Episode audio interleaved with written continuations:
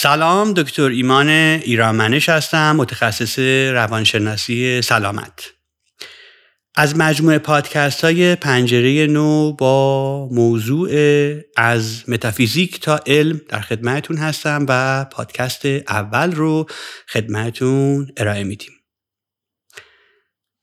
برای شروع پادکست اول از شما چند تا سوال می‌کنم و ممنون میشم. فکر بکنید و به هر سوال جواب بدید.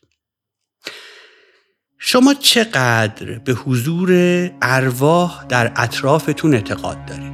یعنی در دنیایی که ما زندگی می‌کنیم چقدر اعتقاد دارید که ارواح هم کنار ما هستن؟ شما سوال دوم رو بپرسم. چقدر به حضور فرشته ها در اطرافمون اعتقاد دارید؟ یعنی اینکه در زمین که ما داریم زندگی می‌کنیم فرشته ها هم در اطرافمون هستن. سوال بعدی من اینه که شما چقدر به حضور موجودات فضایی در روی کره زمین و اطرافمون اعتقاد دارید؟ سوال بعدی من اینه که شما چقدر به وجود ساهره ها اعتقاد دارید؟ و سوال آخر من این هست که شما چقدر به تناسخ یا تجربه زندگی های مکرر اعتقاد دارید. خب در کشور کانادا مؤسسه لیگر مارکتینگ در سال 2001 در یک نظرسنجی عمومی مشخص کرد که مردم کانادا و امریکا یعنی خطه امریکای شمالی سی درصد به حضور ارواح در اطرافشون اعتقاد دارن. سوالهایی که پرسیدم رو دارم جوابهاشو بهتون میگم در این پژوهش. 57 درصد به حضور فرشته ها در اطرافشون اعتقاد داشتن. 32 درصد به حضور موجودات فضایی در اطرافشون و کره زمین اعتقاد داشتن. 15 درصد به وجود ساحره ها معتقد بودند و 30 درصد به تناسخ یا تجربه زندگی های مکرر اعتقاد داشتن. تمام مسائلی که مطرح شد در حوزه متافیزیک قرار می‌گیره اما نگاه علم به مسائل متافیزیکی چیه؟ در طبقه بندی علم science از متافیزیک دو حوزه جدا دیده میشه استیفن جی گولد باستانشناس نامدار امریکایی در سال 1997 علم و متافیزیک رو دو حوزه جداگانه بیان می‌کنه. و از اونجایی که مذهب هم به نوعی در شاخه های متافیزیک قرار می‌گیره به همین دلیل ساینتیستا و عالمین یا دانشمندان ورود به مسائل متافیزیکی نمی‌کنن چون حوزه علم رو از حوزه متافیزیک جدا می‌دونن. اما دلیلش چیه؟ دلیلش این هست که مباحثی که در علم مطرح میشه آزمون پذیرن قابل سنجشن قابل تست گرفتن هستن. ولی مسائلی که در متافیزیک مطرح میشه آزمون پذیر نیستن. مباحث مذهبی هم به این دلیل شبیه به متافیزیک در نگاه عالمین دیده میشه که قابل سنجش و آزمون پذیر نیستن. به همین دلیل هم هست که عالمین و دانشمندان به مسائلی همچون خدا، دنیای بعد از مرگ، روح و غیره ورود نمی کنن. به همین دلیله که از دید علم مباحث متافیزیکی اشتباه نیستند فقط شواهد و مدارکی داله بر تایید یا عدم تاییدشون وجود نداره و به اصطلاح علمی evidence based نیستن در نتیجه مباحث متافیزیکی مثل حاله اطراف بدن، تناسخ، ارواح، شیاطین، اجنه و غیره از لحاظ علمی نه قابل رد هستند و نه قابل تایید.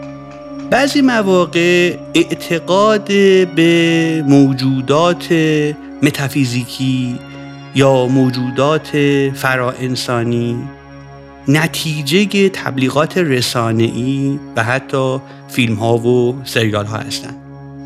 باز هم چند سوال ازتون می‌پرسم.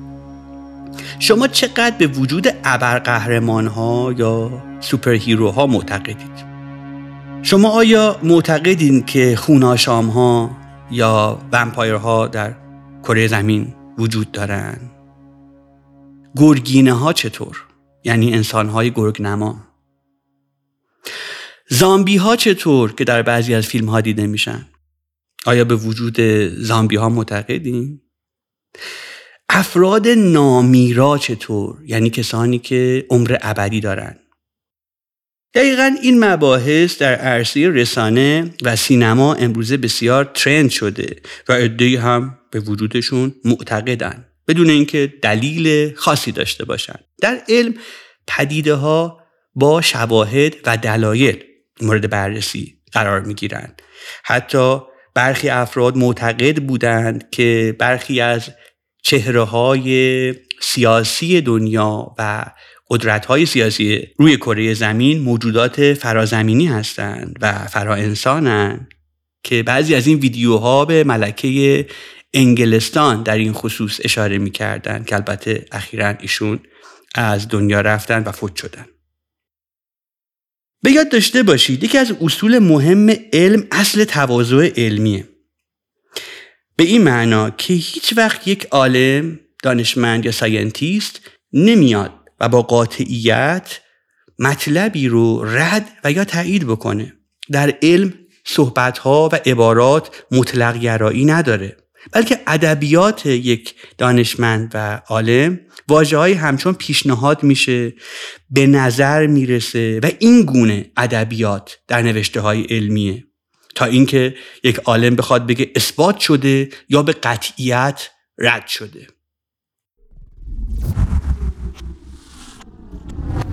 به دلیل همین تواضع علمی و اصل مطلق ننگریستن و نسبی دیدن در علم ساینس و علوم همیشه در حال اصلاح و تکمیل و بازبینی هستند در واقع قدرت علم به همین اصلاح و تکامل هست. و همیشه یک فرد عالم این احتمال رو با خودش میده که ممکنه در این زمینه اشتباه کنم سقرات اولین فیلسوف نامدار یونانی وقتی بعد از صحبتها و به چالش کشیدن افکار مردم و مسئولین یونان درخواست ازش شد که جام شوکران رو سر بکشه جام زهر رو سر بکشه و از این دنیا بره. رو به شاگردان خودش به ویژه افلاتون کرد و گفت شاید هر چیزی گفتم اشتباه باشه. این نگاهی است که عالم به علم و باورهای خودش داره. به همین دلیل این تفکر نقادانه علم رو همیشه به جلو برده. در نتیجه عالمین یک به مباحث متافیزیکی ورود نمی‌کنن چون نقابل تایید نقابل رده و نه به راحتی مسائلی رو که بهش اشراف ندارند رو بخوان رد بکنن.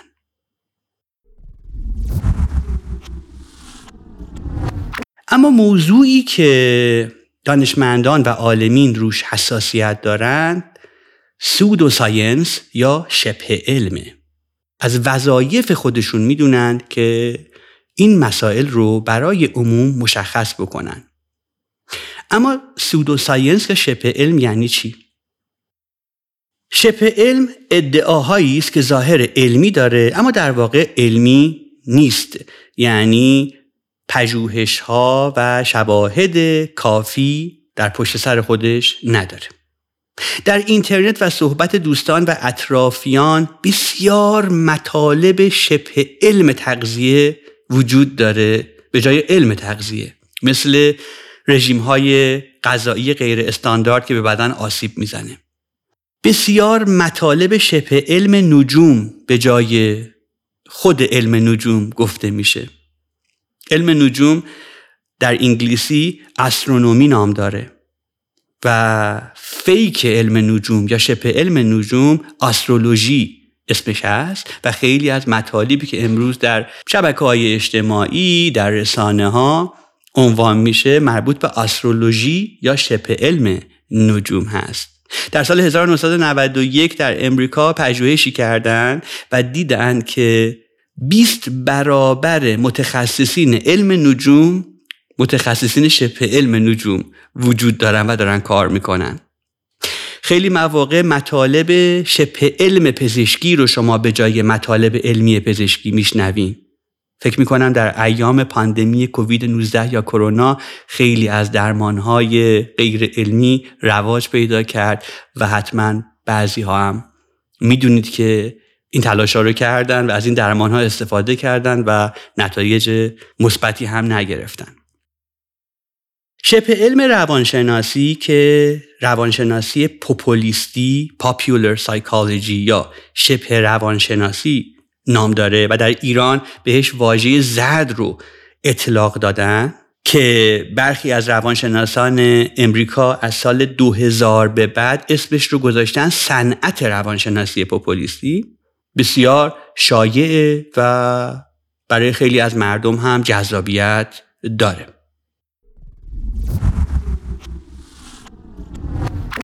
در سال 2006 مشخص شد که سالانه 3500 کتاب شبه روانشناسی نوشته چاپ و در بازار امریکای شمالی به فروش می‌رسه. این کتاب ها که عنوان خودیاری یا سلف هلپ بوک نام داره مثل تقویت اعتماد به نفس، موفقیت زناشویی و غیره. نکته مهمی که این کتاب ها دارن اینه که 95 درصد این کتاب ها در روش هایی که در داخلشون توصیه میشه نه کار پژوهشی انجام شده نه مورد آزمون و تست قرار گرفته. یعنی روش های این کتاب ها صرفا نظر نویسنده است و هیچ تحقیق میدانی بر روی اثر بخشیشون انجام نشده.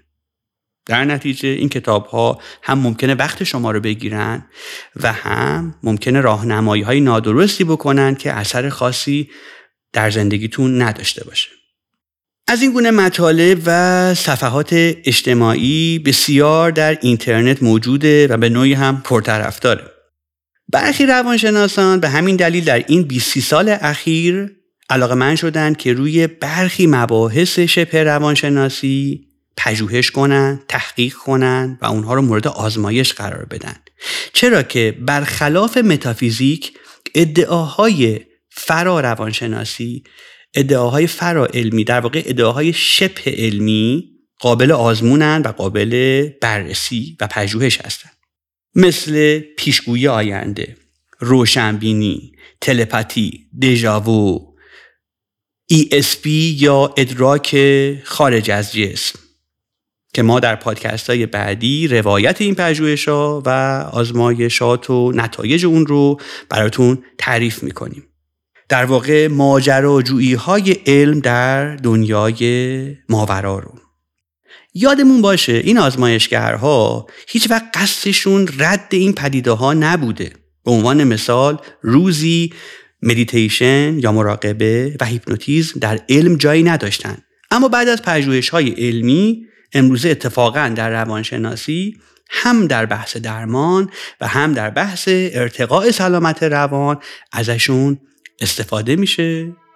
به همین دلیل پیشنهاد می‌کنم پادکست های بعدی رو دنبال کنید و هر پادکست به یکی از این موضوعات فرا روانشناسی و ماورایی مربوط میشه.